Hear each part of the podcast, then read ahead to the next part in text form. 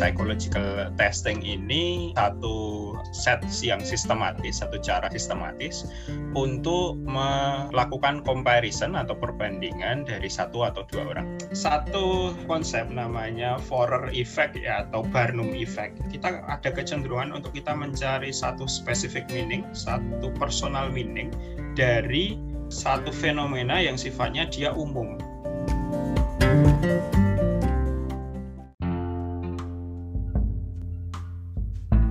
Halo pendengar setia podcast Mini Academy. Obrolan kita kali ini bakalan seru banget. Kita akan ngomongin rahasia di balik psikotes. Sebagian dari kita mungkin pernah iseng-iseng mengisi tes yang beredar di internet. Wah aku ternyata orangnya begini ya, cocok nih hasilnya. Atau kita mau daftar pekerjaan dan penasaran sampai ngapalin trik untuk bisa lolos psikotes. Nah, sebenarnya psikotes itu buat ngukur apa aja sih? Untuk apa dia disusun? Dan apakah bisa dimanipulasi? Kenapa kita sering merasa cocok pada tes-tes yang beredar di internet, padahal belum tentu tesnya valid? Dan buat para HRD perusahaan, penting nih, apakah tes-tes kepribadian masih efektif dijadikan alat seleksi? Kita akan ngobrol bersama Wahyu Jati Anggoro, dosen psikologi Universitas Gajah Mada, yang spesialisasinya adalah psikometri atau pengukuran psikologis dan juga psikologi industri organisasi. Wahyu Jati Anggoro kini menjabat sebagai Kepala Bagian Pengembangan Alat Tes Unit Pengembangan Alat Psikodiagnostika Fakultas Psikologi Universitas Gajah Mada. Selamat menyimak.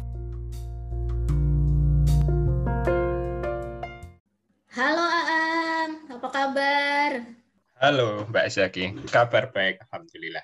Lama banget nggak ketemu, susah banget loh cari uh, ini janjian sama seorang dosen psikologi UGM. ya, kebetulan karena ya kesibukan ya, jadi mungkin pas saya nggak sibuk, Mbak Zaki sibuk, sayanya nggak sibuk, sibuk. Mbak Zaki sibuk, ya kan nggak ketemu-ketemu. Oke, ini seperti yang saya kenalkan teman-teman, jadi panggilannya Aang ya, namanya lengkapnya menjadi Anggoro. Ini memang ahlinya psikometri, pengukuran dalam psikologi. Teman saya ini walaupun dulu pas kuliah ya bolot, bolot, tapi kecerdasannya memang luar biasa. Nah, kita pengen tahu nih, Ang, tentang psikotes gitu ya ini kan bentar lagi juga pembukaan PNS gitu ya mungkin teman-teman juga eh, aku nggak tahu tuh tes PNS ada psikotesnya atau enggak tuh? Ada juga kan ya? Nah eh, kita kan sering ya merasa kalau pengen tahu gitu loh am tentang diri kita. Hmm. selalu penasaran tentang diri kita. Jadi begitu ada psikotes gratisan nih di internet tanpa perlu datang ke psikolog gitu kan ya kita okay, tuh ya. langsung pengen nyobain. Dan nanti kalau cocok wah iya ya kayak baca ramalan bintang. Ah, iya ya uh, iya. aku gini ya aku gini aku gini gitu. Itu keresahan keresahan yang apa ya bikin aku penasaran gitu. Kan jadi orang hmm. menghakimi diri sendiri. Orang jadi merasa bahwa oh aku tuh ternyata orangnya begini loh gitu. Jadi menghakimi itu judgement gitu. Nah kemudian keresahan berikutnya nih kenapa aku aku cerita dulu gitu. Kenapa kita memanggil Aang gitu mengundang Aang di sini asesmen perusahaan gitu kan banyak menggunakan psikotes lembaga. Jadi membuat orang itu ingin ingin tahu tips lolos psikotes itu seperti apa. Nah, mungkin dua hal itu loh. Penasaran pengen tahu tentang dirinya sehingga kalau ada psikotes gratisan kita cari. Yang kedua itu tentang tips lolos psikotes. Nah, nanti kita hmm. akan uh, banyak membahas soal ini. Tapi mungkin sebelum itu, Ang, sebenarnya definisi psikotes itu apa sih batasan-batasan psikotes dia tuh ngukur apa aja. Oke, baik. Jadi kalau bicara definisi psikotes ya, ini mungkin berkaca sedikit ke materi kuliah teori dan aplikasi pengukuran psikologi kebetulan saya mengajar juga di uh, Waduh, ini kita bisa dua SKS nih kayaknya. SKS ya. Uh, kalau kita ditanya apa itu definisi psikotes, sebenarnya kan psikotes dia akronim ya, psikologi tes, tes psikologi itu. Dan kalau kita lihat by definition, harus tarik lagi ke belakang ke sejarah di mana psikotes ini muncul atau psychological testing ya bahasanya. Kalau kalau by definition sendiri, psychological testing ini satu set yang sistematis, satu cara sistematis untuk melakukan comparison atau perbandingan dari satu atau dua orang. Kira-kira seperti itu ya. Nanti hmm. bisa teman-teman baca yang definisi in English. Nah, itu definisi itu dimunculkan oleh Joseph Lee Kronbach, salah satu tokoh di bidang pengukuran psikologi pengukuran secara umum.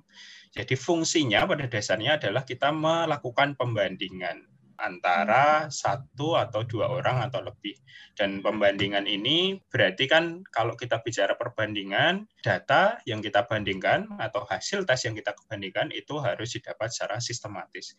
Jadi kata kuncinya ada sistematis, ada comparison, dan kalau nanti kita juga bicara masalah standarisasi tes yang yang standardized ini nanti relevansinya dengan yang sistematis tadi. Kalau standardized kan berarti ada validitas, tes itu valid, hmm. tes itu reliable dan lain sebagainya. Nanti bisalah kita diskusi di situ. Nah, kalau dari definisinya, Cronbach sendiri mengklasifikasikan tes ini ada dua, yaitu tes kemampuan maksimal, maksimum performance test, dan yang satunya adalah kemampuan tipikal atau typical performance. Kalau kemampuan maksimum itu klasifikasinya ada lagi, ada yang dia basisnya mengukur abilitas yang nampak begitu umum, dan ada yang sifatnya dia berupa potensi jadi ada yang yang dia bukan potensi, ada yang potensi. Kalau yang bukan potensi itu relevansinya biasanya tes prestasi, kayak tes. Hmm. Kita semua pernah mengalami lah tes ujian nasional itu termasuk psikotes. Uh, ujian nasional itu termasuk psikotes. Terus apalagi? Kalau zaman kita dulu kan UAN ya. Eh sekarang namanya uh, apa ya? Eh, UN itu ya. Uh, UN, uh, tes masuk perguruan tinggi UTBK itu termasuk hmm. psikotes juga. Tapi yang diukur adalah kemampuan aktual, bukan kemampuan potensial. Oke. Okay. Hmm. Oke. Nah, kalau yang kemampuan potensial itu misalnya tes uh, potensi akademik TPA Bapenas misalnya.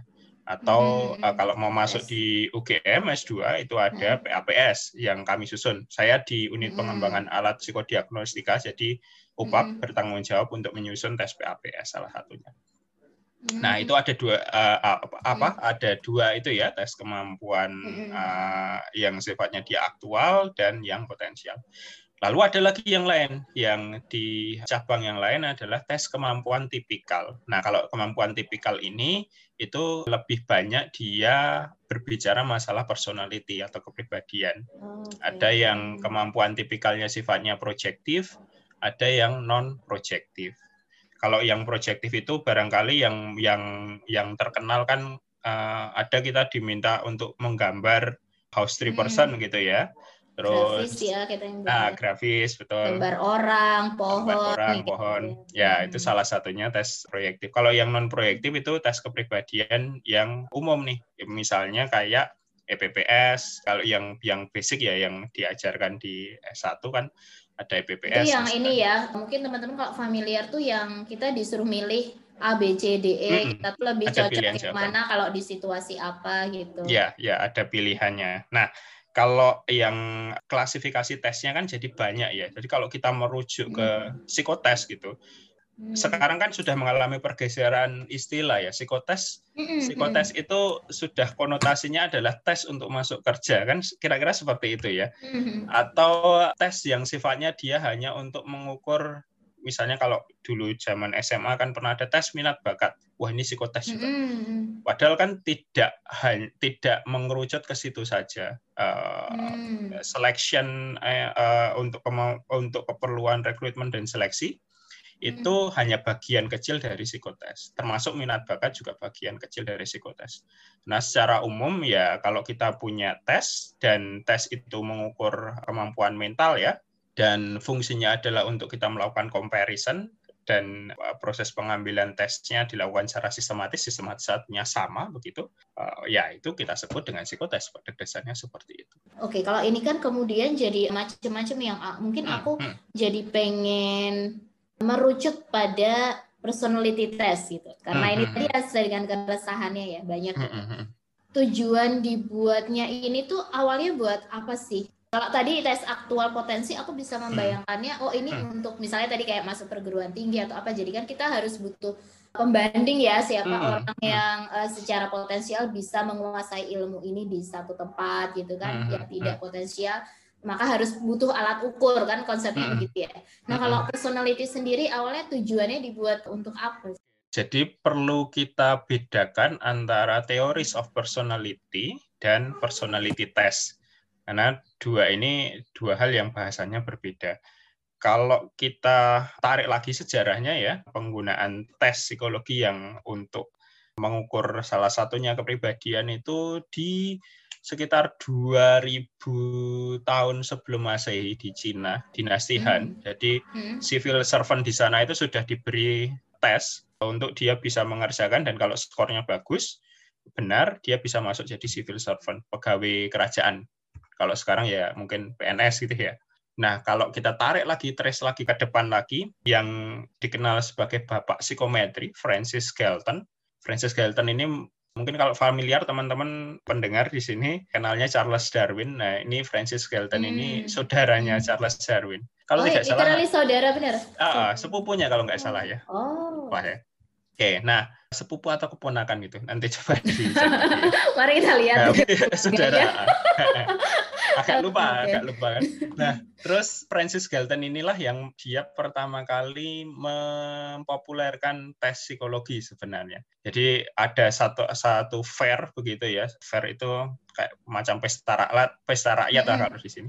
Terus dia bikin booth namanya booth antropometri. Jadi pengukuran antro kan berkaki dua ya, maksudnya pengukuran hmm. pengukuran uh, apa psikologi apa pengukuran orang berkaki dua kan kan gitu ya antropometri lab. Nah, Francis Galton toh dia yang pertama hmm. kali mempopulerkan ini pengukuran hmm. uh, pengukuran di bidang psikologi ini terutama. Apa aja diukur kayak persepsi, uh, hmm. ada Galton bell gitu ya. Bell dibunyikan terus uh, orang hmm. mendengar oh ini kalau saya kedengaran, kalau orang lain nggak kedengaran. Nah, ini konsepnya. Itu dia ngapain tuh? Gila ukuran. Jadi apa aja diukur. Maka yang menemukan kata psikometri ini ya si si uh, Francis Galton ini kan sebenarnya. Oh. Nah, terus termasuk dia ngukur waktu ngasih kuliah ya, apakah kelas hmm. itu boring atau tidak. Dia bikin kuesionernya itu. Apa oh. aja diukur dia.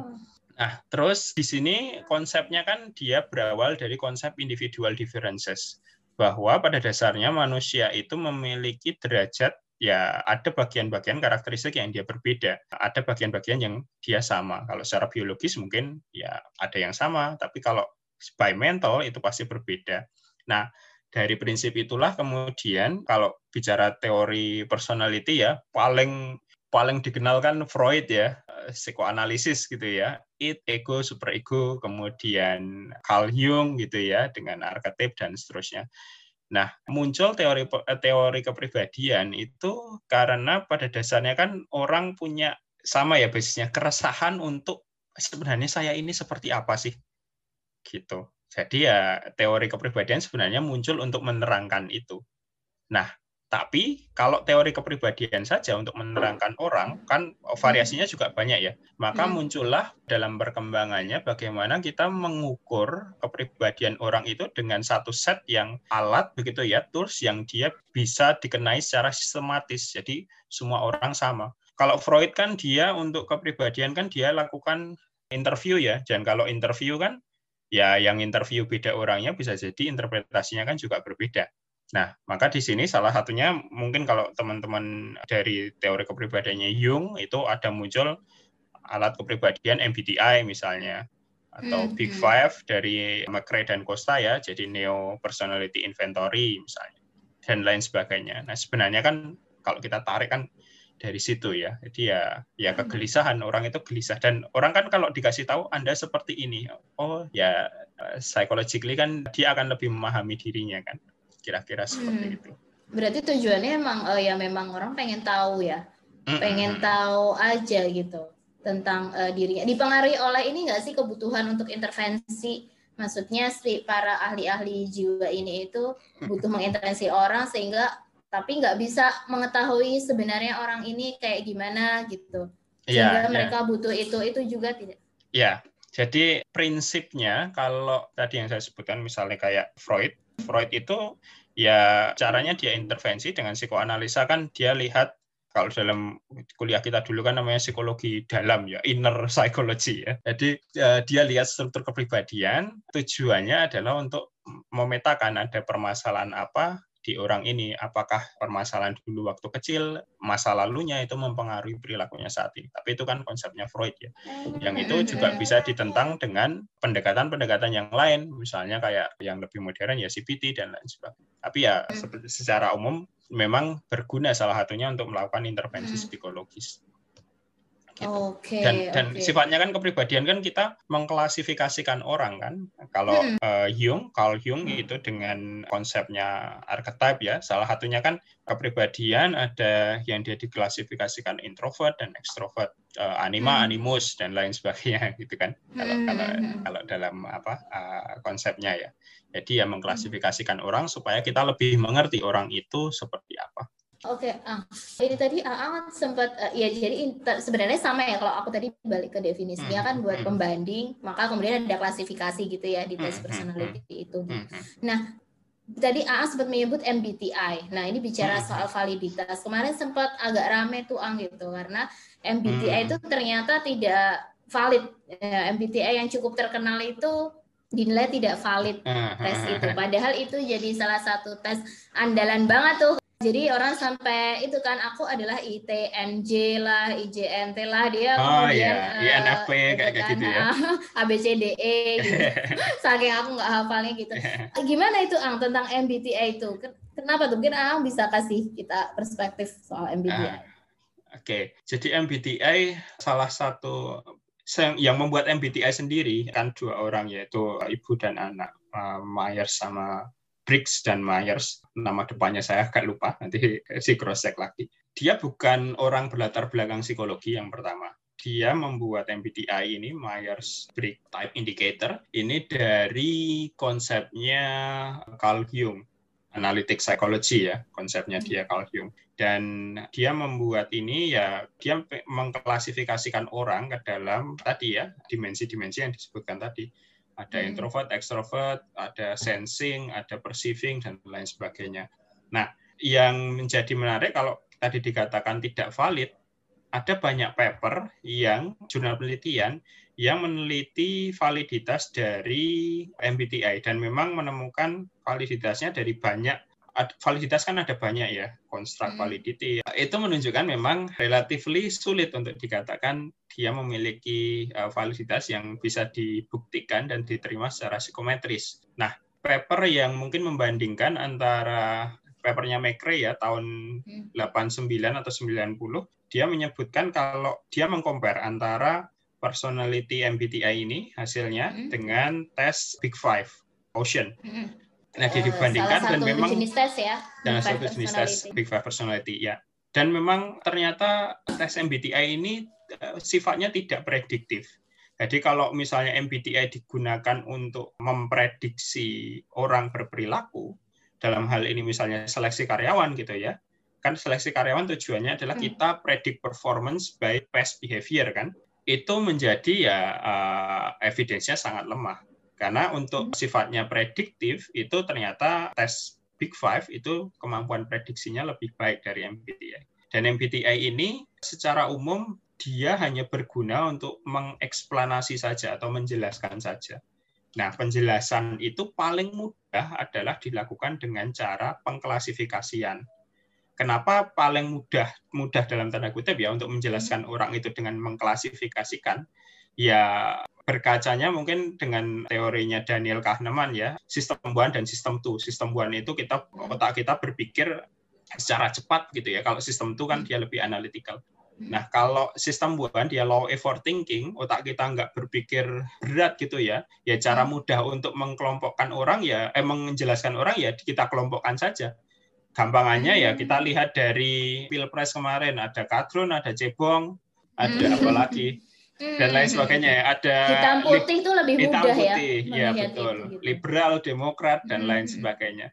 Itu nah, karena otak jadi, kita jadi, mudah uh, untuk meng menjelaskan orang dengan uh, cara mengklasifikasikan. Ya menariknya iya, cuma di situ ya. sebenarnya. Uh, uh, MBTI itu menariknya cuma okay. di situ. Eh, aku tadi jadi ingat ketika kamu bilang soal klasifikasi, aku tuh pernah hmm. baca konsep kepribadian itu kan sebenarnya kontinum gitu. Jadi hmm, hmm. dia tidak terkotak-kotak bahwa kalau ini orang ini adalah introvert, ini extrovert doang. Tapi pasti exactly. dalam setiap diri orang itu dia punya introvert berapa persen lah gampangannya punya Mhm. kontinum itu gitu extrovert Mhm, eh, berapa persen mhm. atau apa pun itu ya ininya dia dan, dan itu tuh tidak MBTI tidak memenuhi konsep itu gitu Iya. atau gimana Ang?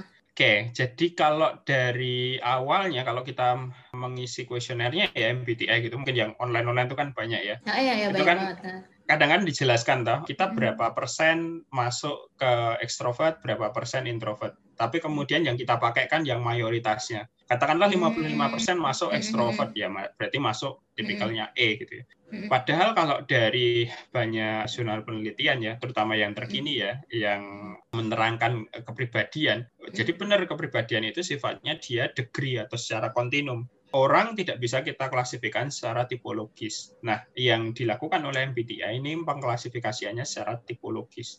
Saya tidak mengatakan MBTI itu 100% salah, tapi memang ada bagian-bagian yang kalau kita menuntut eh, kita checklist validitasnya, kita checklist dari segi theoretical background-nya itu banyak yang Hmm. tidak masuk. Gitu. Nah, Ang, kalau tes kepribadian lain itu artinya tes kepribadian lain yang valid-valid itu dia Hmm. mungkin bisa kasih gambaran ya Ang ke kita gitu yang awam Hmm. gitu. Itu biasanya hasilnya kayak apa sih kalau kontinum karena kita mungkin kebayangnya kotak-kotak tadi gitu ya, Hmm. ada tipikal gitu. Emang biasanya hasilnya tuh akan seperti apa tuh? Oke, Contoh tes apa, terus hasilnya tuh dia ngomong apa tentang kita? Kalau yang yang uh, papernya banyak, paling umum itu kan Neo Personality Inventory ya. Itu pengembangannya kan dari Big Five. Big Five kan ada Mm-mm. lima ya, Ocean gitu ya, openness to experience, conscientiousness, terus extraversion, agreeableness, dan neu- neuroticism kan. Nah Mm-mm. hasilnya adalah kepribadian itu sifatnya multidimensional, bahwa ada dimensi-dimensi yang dia cenderung tidak prediktif satu sama lain. Jadi orang yang openness-nya tinggi itu belum tentu dia juga agreeableness-nya tinggi misalnya. Dan Hmm. karena sifatnya dia multidimensional ya, artinya setiap dimensi itu dia akan punya skor sendiri-sendiri. Dan skornya Oh, tentunya dalam bentuk kontinum. Semakin Ah. tinggi skor misalnya extraversion-nya, maka Mm-mm. karakteristik orang un- untuk dia ekstrovert itu juga Hmm. semakin besar kecenderungannya gitu. Hmm, Dia mendapatkan Mm-mm. energi yang lebih tinggi kalau dalam bahasanya Jung ya. Itu Mm-mm. ketika dia bergaul dengan orang dan lain sebagainya. Itu kan kalau Ah. ekstrovert kan seperti itu ya. Oke. Jadi sifatnya dia degree gitu ya, derajat. Oke, jadi satu orang dia tuh bisa dijelaskan kelimanya ini dia Lima, ada di titik mana gitu ya. Iya. kalau Berbeda MBTI. kalau dengan MBTI kan misalnya saya ternyata INFP. Oh berarti saya introvert. Berarti kalau saya Hmm. ngomong di depan publik saya nggak akan nyaman misalnya. Ya nggak juga ya kan. Tergantung Hmm. konteksnya kan kemudian. Jadi bedanya Iya, kan di iya. situ ya. Oke, oke, menarik. Ang. Nah, tapi kadang kan orang merasa cocok hasilnya. Itu gimana? Nah. Maksudnya, iya kayaknya aku gini deh gitu. Oke, ini ini menarik ini. Em, satu konsep namanya Forer effect ya atau Barnum effect. Jadi Forer effect ini atau Barnum effect ini kita ada kecenderungan untuk kita mencari satu specific meaning, satu personal meaning dari satu fenomena yang sifatnya dia umum. Nah, di penelitiannya dia, si uh, Forer ini, dia memberikan, jadi orang itu disuruh tes gitu ya, psikotes, kemudian hasilnya itu diberikan, dan dia diminta untuk mengevaluasi seberapa sesuaikah hasil dari tes tersebut, kepribadiannya ya, antara kepribadian orang itu dengan hasil yang dipaparkan. Hasilnya bervariasi dan ternyata memang mengatakan kalau, oh ini uh, mayoritas mengatakan ini sangat relevan dengan saya. Padahal itu hasil tesnya itu sama semua yang diberikan ke orang-orang yang berbeda itu. Nah, itu yang disebut dengan Forer effect atau Barnum effect. Dan konsep ini ini yang yang sebenarnya bisa menjelaskan juga kenapa kita percaya astrologi, kenapa kita Hmm. percaya apalagi ramalan tarot misalnya. Iya, ya karena iya. konsep ini. Jadi kita Kok aku jadi inget kamu main tarot waktu S1. Iya, saya, saya S1 karena karena ini salah satunya ya. Eh, penasaran ya kan. Dan Mm-mm. sekarang saya bisa bilang kalau ya tarot ini kalau tarot ya bukan pseudoscience lagi dia adalah seninya, seni dalam kurung seni psikologi ya, bukan bukan psikologi as a science itu dua hal yang berbeda. Tapi kembali lagi ya memang memang memang konsepnya ya seperti itu. Jadi Ah, oke. kalau kalau kita kita baca ramalan astrologi gitu misalnya kan eh, Capricorn gitu jujurlah pada doi misalnya kan seperti itu ya oh ini kita aku banget ini seperti ini. Ya karena dia basically orang pengen berusaha menarik relevansi dari konsep yang apa fenomena umum itu ke personal meaningnya dia. Ini aku banget nggak sih? Dan itu yang yang dinamika psikologis itu yang terjadi di MBTI. Jadi hasilnya seperti ini dia akan mengkonfirmasi. Jadi kalau dulu di konsepnya psikologi sosial ada self fulfilling prophecy ya kalau ditarik lagi ke jauh, lebih mm-hmm, jauh ya. Mm-hmm. Jadi orang itu akan oh ini oh iya Rick, saya seperti ini ya. Oh iya betul juga ya. Dia akan mencari-cari lagi pengalaman mm-hmm. dia sebelumnya. Misalnya dikategorikan introvert ya. Uh, saya dikategorikan introvert terus dia mencari-cari pengalaman dia yang tidak enak ketika menghadapi publik atau bicara di depan publik. Oh iya, ternyata saya waktu ngomong di depan publik saya nggak enak. Hmm. Padahal kalau kita hmm. lihat lagi konteksnya, mungkin pada saat itu dia karena tidak menguasai materi yang disampaikan di publik, atau dia tidak nyaman berada di orang-orang di lingkungan tersebut kan bisa jadi kira-kira seperti itu jadi hmm. akan ada ada ada unsur yeah, gayung yeah. bersambut lah kalau dalam yeah, bahasa, bahasa kita jadi ya. membenarkan ya. gitu ya membenarkan exactly. oh terus cocok logi dong jatuhnya ya yes exactly dalam beberapa kasus cocok logi Gitu. Oke oke, nah ini menarik nah.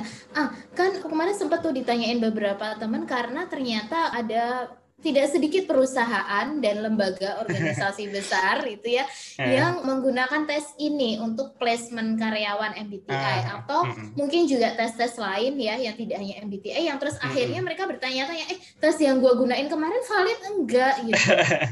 iya kan jadi jadi uh, begitu gitu. Sebenarnya gimana sih cara kita uh, awam nih yang bukan dari psikologi untuk tahu apakah tes ini tuh valid atau enggak? Mm -hmm. Oke. Okay biasanya ya kalau rekruter gitu ya, mostly kan dia lulusan psikologi juga, um, dia diajarin tes-tes nih selama kuliahnya kan, ada banyak tes psikologi. Cuma yang orang itu banyak miss, tes-tes psikologi yang diajarkan itu kadangkala textbook yang diberikan dan perkembangan ilmu jurnal itu kan berbeda ya. Di kampus saya UGM alhamdulillahnya proposnya komplit dan melanggan jurnal-jurnal yang memang terbaru, jadi selalu up to date.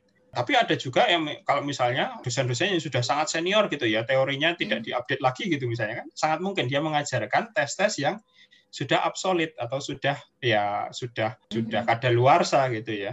Nah, yang hmm. terjadi kemudian banyak dipakai seperti itu. Tes MBTI ini dulu di masanya awal-awal 80-an begitu ya, ya booming waktu itu. Tapi kemudian ada riset-riset terbaru yang menunjukkan kalau tes ini memang tidak relevan lagi, kemampuan hmm. prediksinya rendah untuk memprediksi perilaku. Nah, praktisi ini yang kadang-kala dia jarang kemudian membaca lagi riset-riset akademik paper-paper yang terbaru. Misalnya ya banyak tes ya yang dipakai ya, misalnya IST misalnya, atau um, IST itu tes IQ ya? Iya, iya, mengukur hmm. kemampuan kognitif. Terus misalnya CFIT misalnya, Terus ada banyak lagi tes-tes yang mungkin kalau dulu masih ingat tes intelijensi dewasa, tes WISE gitu ya. Uh, WISE, kan, kan untuk, anak-anak anak ya, uh, ya. WISE. untuk WISE misalnya. Eh, itu kan WISE yang ada sekarang itu sudah sangat berbeda dengan WISE yang dulu diajarkan dulu kita diajarkan WISE itu WISE yang hmm. satu atau malah sebelum WISE WISE satu ya, yang tapi kita kan kita beli kan ah. maksudku adalah exactly. perusahaan konsultan apa pun itu kan ya. beli nih dari lembaga yang berwenang ya, betul nah kalau kemudian kita bicara masalah akses ya akses terhadap tes ini kita bisa membeli tes-tes yang valid dan secara secara license itu copyrighted untuk perusahaan kita. Kita beli untuk perusahaan kita nih misalnya. Tapi kan tes kalau kita mau beli tes misalnya di beberapa situs ya Paring atau Person gitu ya yang punya dia uh, tes-tes psikologi itu yang bisa dibeli. Biasanya dia harus menyertakan uh, sertifikat kita sebagai tester, bisa sebagai psychologist. Nah, itu yang hmm. tidak bisa dipenuhi karena tidak semua perusahaan punya psikolog dan psikolog kita itu juga harus punya level tertentu EPA gitu ya harus harus harus tersertifikasi EPA untuk bisa membeli tes-tes yang up to date itu. Maka cara termudahnya adalah uh, ya ya ya kita tahu lah perusahaan kan tetap profit oriented. Maka seefisien mungkin gunakan tes yang ada di internet yang free yang bisa yang bisa di tweak gitu ya kemudian kita gunakan Nah, kalau misalnya menggunakan seperti itu, ya menyalahi dua elemen nih sebenarnya. Elemen yang pertama adalah by theoretical tadi ya, tesnya itu valid atau tidak, masih relevan atau tidak tesnya. Dan yang kedua adalah copyright atau tidak. Ya, yang terjadi kan seperti itu. Saya tidak mau sebut ya perusahaan atau atau lembaga mana yang menggunakan karena ada yang membeli tes dari kami dulu dan digandakan dan untuk keperluan lembaga tersebut ada banyak. Padahal kan membelinya hanya tesnya satu tes saja misalnya. Seperti itu. Maka hmm. sekarang uh, Fakultas Psikologi UGM itu UPAP hmm. kita tidak lagi menjual tes-tes yang tidak kita buat sendiri. Jadi yang hmm. copyrighted yang kita miliki sekarang hanya untuk yang keperluan akademis dan itu tidak kita perjualbelikan. Jadi udah nggak bisa beli tes di UPAP kecuali tes yang kita jual sekarang kan ada tes um, AJT Cognitive Test, yaitu yang dijual hanya tokennya saja. Dan itu bisa saya katakan tesnya valid gitu. Oke, berarti uh, kalau gitu maksudnya kan aksesnya jadi makin terbatas nih, Ang. Mm -mm, untuk teman-teman perusahaan mm, itu apa mm, yang bisa mereka lakukan dong? Berarti gampangannya ya udah akses universitas yang memang punya alat tes update-update itu gitu dan mm. ikuti sistem UNIF itu atau gimana? Kalau bicara dari segi kepraktisan, cara termudah adalah minta bantuan ke universitas ya. Universitas punya tes apa, oh. terus minta untuk melakukan rekrutmen dengan universitas tersebut. Dalam hal ini saya batasi di lembaga pendidikan ya, karena kalau di lembaga-lembaga yang lain, ya pertanggungjawaban akademisnya agak uh, berat juga nanti kalau ternyata lembaga tersebut pakai tes yang bajakan misalnya atau dia uh. tidak punya copyright di situ. Atau cara yang kedua, perusahaan itu mengembangkan tesnya sendiri dengan dibantu oleh ahli. Dalam hal ini bisa dari universitas atau ahli psikometri yang atau ahli konsultan private gitu. Mm -hmm. Itu bisa. Beberapa perusahaan bekerja sama dengan kami untuk mengembangkan di UGM ya untuk mengembangkan tes uh, seleksinya sendiri. BUMN ada, kemudian uh, ya salah satu sekolah negara itu juga mm -hmm. ada Oh, seperti itu. Oke, okay. iya paling aman akhirnya kepada universitas ya itu jalur yang karena yeah. dia iya. yang paling update yeah, untuk tes-tes ini. Nah, Ang, untuk personal nih Ang, gimana kalau kita gunakan itu hanya untuk hiburan? Ah, untuk, yang tersebar di itu. Untuk entertainment ya. Untuk entertainment fine-fine aja sih, bebas. Kan saya pernah bilang ke mahasiswa saya di kelas pengukuran psikologi ya, TAPP Pak, kalau MBTI itu gimana? MBTI itu ya untuk keperluan suka-suka ya fine-fine aja, entertainment. Ini persis seperti kalau teman-teman mengakses tes di BuzzFeed, Himfi, mm -hmm. mungkin ada ya. Itu kan ada tuh tes BuzzFeed saya termasuk Avenger apa? Nah, itu kan mirip-mirip kayak yeah, gitu ya. Iya, Harry kan Potter kan, itu aku akan Harry masuk Potter, ya. di Hogwarts yang mana gitu kan, ah, kan sekolah misalnya yang kan mana. seperti itu atau nah itu bisa untuk keperluan entertainment. Tapi untuk ah, high stake decision making ya itu saya secara pribadi tidak menyarankan. Gunakan tes yang lain saja. Dan kalau kita bicara untuk keperluan rekrutmen dan seleksi gitu ya. Hmm kepribadian kepribadian nggak lagi jadi satu domain yang harus kita beri bobot lebih sebenarnya. Oh, Mungkin Mbak Zaki ya Menarik, salah, ya? salah satunya ya perkembangan teknologi kan sudah sangat sangat apa pesat ya sekarang ya. Kemampuan clerical misalnya kalau dulu kita dites kan pernah ada tes Kreplin, tes Pauli gitu ya, mm-hmm. yang menjumlahkan angka-angka gitu ya. Yeah. Atau tes tes DAT misalnya dulu ada tes cepat teliti misalnya kan. Mm-hmm. Nah, itu kan untuk tes kemampuan clerical yang sifatnya di administratif. Tes menghitung misalnya, itu kan juga kemampuan berhitung ya. Mm. Tapi sekarang kan yang paling penting adalah kita ada di kemampuan untuk logic dan decision making. Itu yang menurut saya itu sangat mahal logika berpikir dan kemampuan memecahkan masalah decision making dan itu sangat mahal. Dan tes itu sebenarnya bisa kita buat sendiri. Tes potensi akademik itu kita bisa pakai atau situational judgment test itu juga bisa yang kami kembangkan. Untuk UGM sendiri situational judgment test itu digunakan untuk seleksi dosen masuk. Jadi ada satu seri situasi gitu ada dilemanya. Kemudian orang diminta untuk memilih situasi mana yang dia paling efektif gitu. Dan hmm. itu kan jauh lebih mikir ya daripada kita hmm. memetakan kepribadian orang tersebut. Kan terus ada yang bilang, "Lah, berarti di sini nanti kan kita harus mencari orang the right man in the right place gitu ya kalau kalau hmm, seleksi gitu ya." Ya, the right man in the right place tidak dimaknai sebagai kepribadian yang tepat di uh, perusahaan yang tepat. kepribadian itu kan sifatnya dia walaupun dia state tapi dia kecenderungan untuk berubah kan ada. Misalnya nih dalam beberapa perusahaan itu ada misalnya kalau di banking itu ada MT ya manajemen trainee gitu ya. Semua kan diajar untuk jadi AO misalnya, account officer. Baru setelah itu karir kan dia mengerucut mau jadi ya. bagian di HR, SDM, gal, kredit mm. atau uh, bagian yang lain ya. Ya prinsip dasarnya seperti itu. Kepribadian menjadi nomor dua karena yang paling penting you dikasih kerjaan bisa ngerjain atau enggak. Kalau bisa berarti kepribadian itu nomor dua. Kalau integritas barangkali itu bisa diteliti. Kalau integritas kan bicara kejujuran dan lain sebagainya ya gitu. Hmm.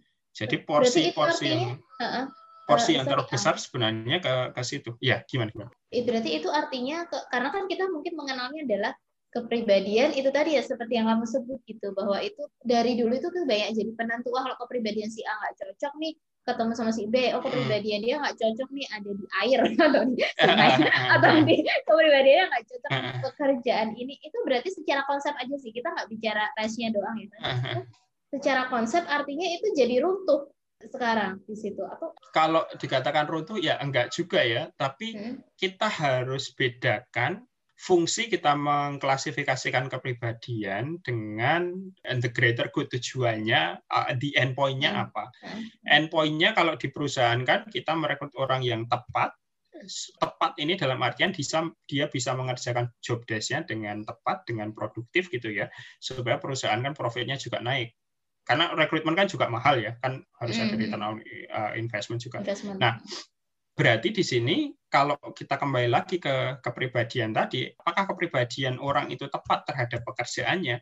Berarti kita tidak tidak bicara kepribadian dalam hal kita mengklasifikasikan kepribadian karena klasifikasi kepribadian lagi adalah untuk menjelaskan kepribadian. Yang kita butuhkan adalah kepribadian yang dia hmm. sifatnya untuk memprediksi apakah orang ini bisa bekerja di job desk tersebut atau di, hmm. tidak. Jadi yang sifatnya dia kan prediktif. Nah, kalau sifatnya kepribadian itu prediktif, kita bisa assess dengan kepribadian Big Five misalnya. Yang itu secara evidence base itu lebih ada. Dan sekali lagi, kalau misalnya dia sifatnya prediktif uh, uh, untuk satu job desk tertentu, uh, pertanyaannya apakah perusahaan itu tidak melakukan training? Apakah tidak ada talent management di perusahaan tersebut?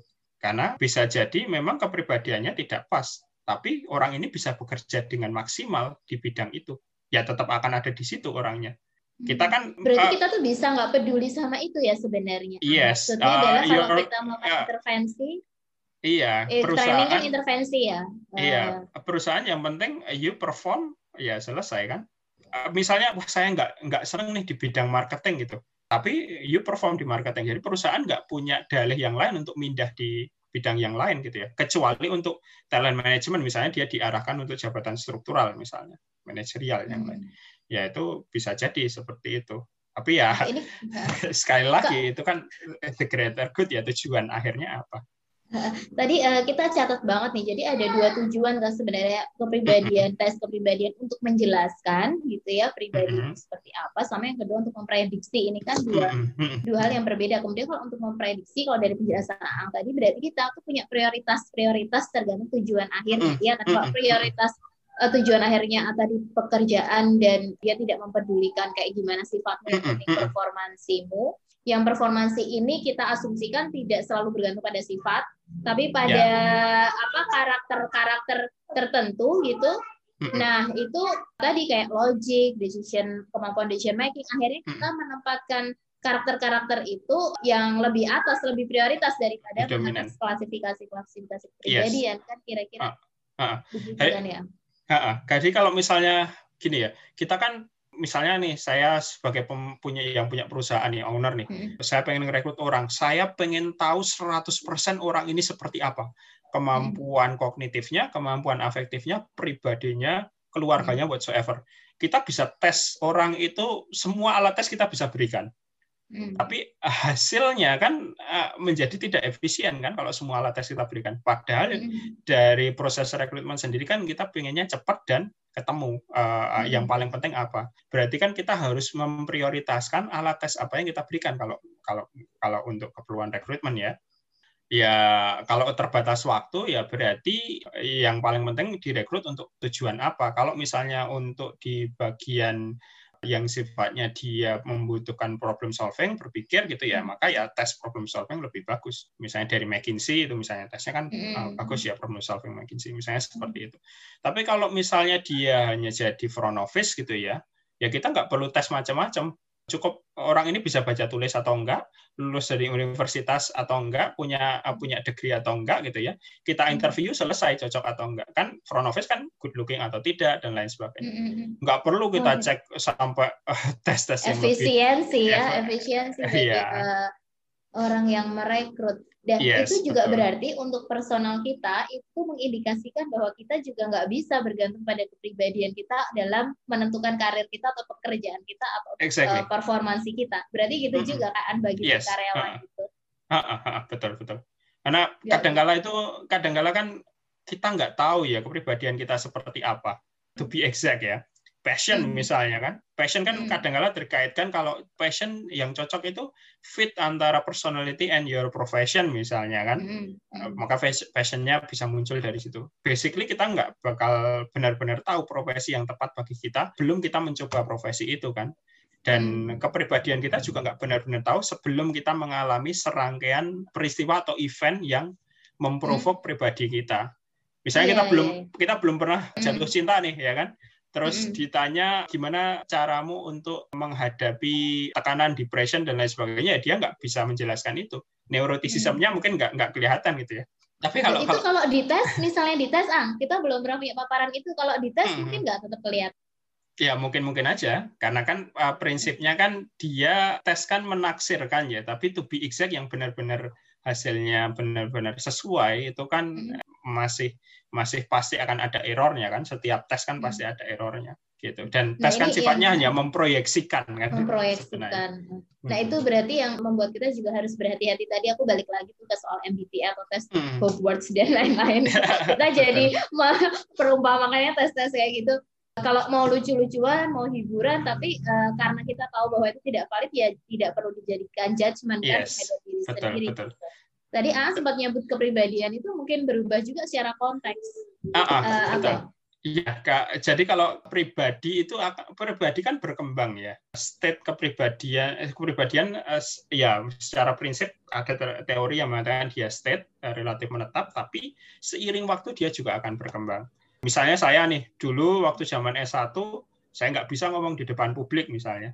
Tapi karena terus-menerus di apa selama ya? kuliah ya? terpapar uh, disuruh untuk presentasi lama lama-lama bisa juga dan hmm. jadi nyaman juga berarti kan bisa ekstrovert nih kemudian misalnya hmm. gitu Oke, nah ini menarik kalau, kalau kemudian ada ada ya. ada orang nih yang bilang kan, oh kita harus mengurangi orang-orang yang toksik gitu kita jangan berteman dengan orang-orang yang toksik membatasi hmm. membatasi skop untuk prinsip gitu pertemanan. ya. Pertemanan. Ya lama-lama orang ini akan jadi introvert juga lama-lama ya kan.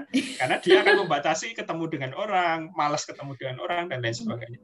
Jadi yang paling penting kan ada barrier itu kita kita lawan kan. Sebenarnya kan pribadi kan di situ ya. Jadi stretch gitu loh, bukan bukan satu yang stretch kayak kayak okay. kayak karet gitulah ya bisa uh, kontinuumnya bisa berubah kemudian ya yes. tadi uh, kita balik lagi.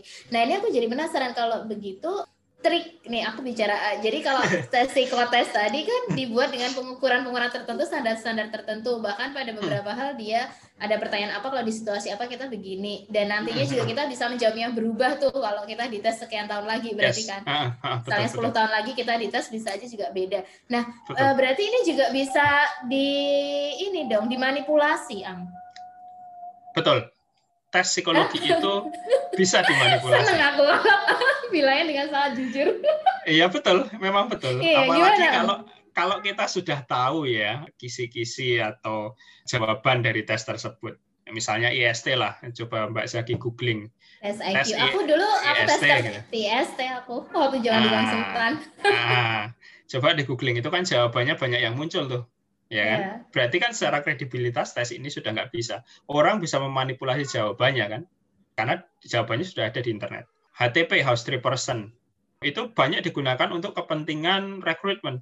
Padahal House Three Person itu bukan untuk keperluan rekrutmen. Tes itu disusun untuk hmm. memetakan gangguan klinis. Dalam hal ini, orang punya gangguan disinyalir punya gangguan klinis, abnormalitas tertentu, baru dites menggunakan house three person. Maka kan jawabannya kan lebih banyak ke negatif oh. tes gangguan klinis itu. Itu jadi ada yang tidak empan papan itu loh tesnya. Asal diajarkan oh ini cocok nih. Langsung dipakai. Padahal enggak juga. Nah house person itu banyak juga ditemukan kan? Iya uh, iya di perusahaan uh, banyak. di internet kan gambar. banyak uh, uh, suruh gambar. Kalau kamu pengen dianggap ini maka berarti garisnya ini, harus gitu gimana ya. gitu. Nah, dimanipulasi ya bisa aja. Berarti kan pertanyaannya, rekruter perusahaan harus memilah tes mana yang masih kredibel dan tes mana yang tepat untuk melakukan assessment atau rekrutmen perusahaan gitu. MBTI kenapa MBTI itu menarik dan populer? Ya karena hasilnya dia positif-positif semua ya kan. Penjelasannya kan hmm. semua penjelasannya positif ya kan. Orang kan hmm. cenderung pengen mendengar hal yang positif dari dirinya kan. Hmm. Ya dikonfirmasilah dengan itu. Maka ya jadi lebih populer gitu karena ya, ya hasilnya positif. Okay.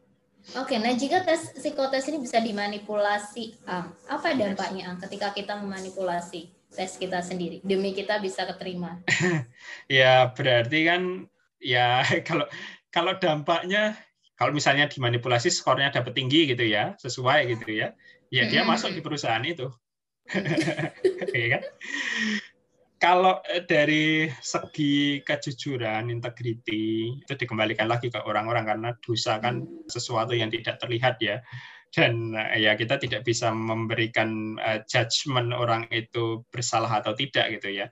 Mm. Uh, tapi di sisi lain uh, sebenarnya regulatornya di sini yang harus berperan, HIMSI di sini yang harus berperan barangkali ya.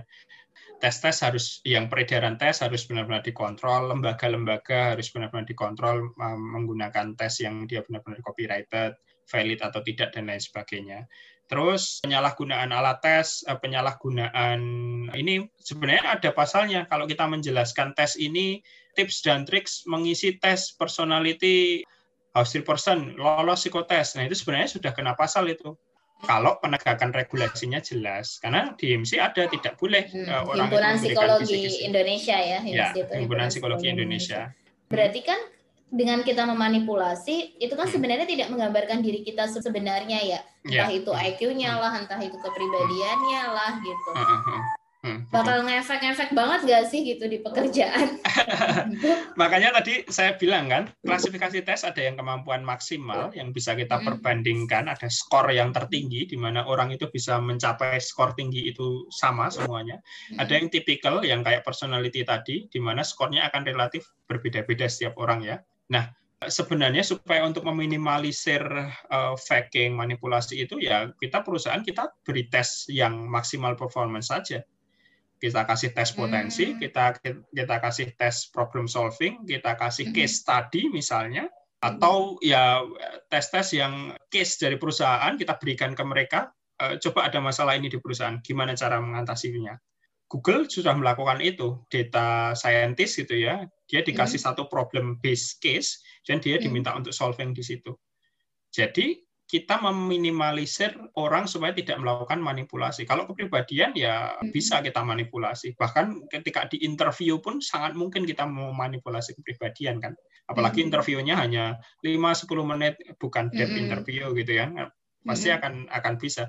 Tapi kalau misalnya dites dengan kemampuan yang maksimum performance tadi, yang benar-benar kemampuan kognitif, ya orang mau manipulasi juga gimana? Oh, saya manipulasi skornya saya rendahkan deh. Paling kan mungkin gitu. Kalau mm-hmm. saya manipulasi skornya saya tinggikan, ya tergantung kalau tesnya itu sudah bocor ya bisa aja. Hmm, tapi kan tapi kan minim kan, ya, minim, minim bocor betul. jarang keluar. Maka untuk tes itu supaya tidak bocor ya kita jangan pakai tes yang sudah ada kita create tes yang mencirikan perusahaan itu. Maka kalau di hmm. UGM itu kita setiap melakukan assessment itu tesnya selalu tailor made. Jadi kita kita hmm. tanya ke perusahaan, you pengen tes apa, kita bikinkan khusus untuk perusahaan ini. Tapi tes ini kalau misalnya pengen diminta oleh perusahaan, oleh perusahaan itu akan ada nominalnya lagi. Tapi ini kita berikan yang sesuai dengan perusahaan. Maka tailor made. Pengennya apa, ya kita berikan tes yang pengen itu dan kita create yang sesuai dengan perusahaan itu. Jadi ya bisa beda-beda okay. gitu. Oke, jadi sekarang pekerjaan-pekerjaanmu dan orang-orang di bina psikometri ke situ ya, yes, ya. Uh, arahnya ke situ, Tyler. Uh, uh.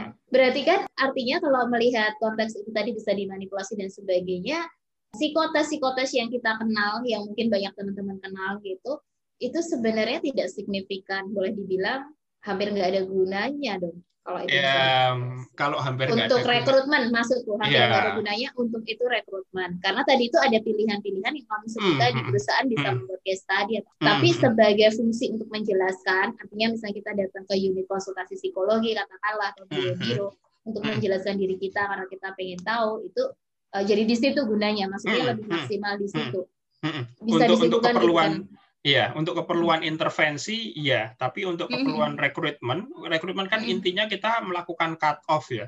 Cut off kan bisa dari banyak hal ya. Ya kita cut off aja dari kemampuan kemampuan kognitif kan bisa ya. Skill skillnya kan besar dan uh, tujuannya kan juga berbeda. Yang satu untuk uh, recruitment selection yang satu untuk uh, psychological intervention. Kan dua hal yang berbeda ya mm-hmm. saya kira. Dan kalau bicara psikotes ada gunanya atau tidak yang ada tips-tips gitu ya yang di luar ya yaitu mm-hmm. akan ada gunanya selama orang-orang itu ikut uh, tes perusahaan yang masih pakai alat-alat tersebut.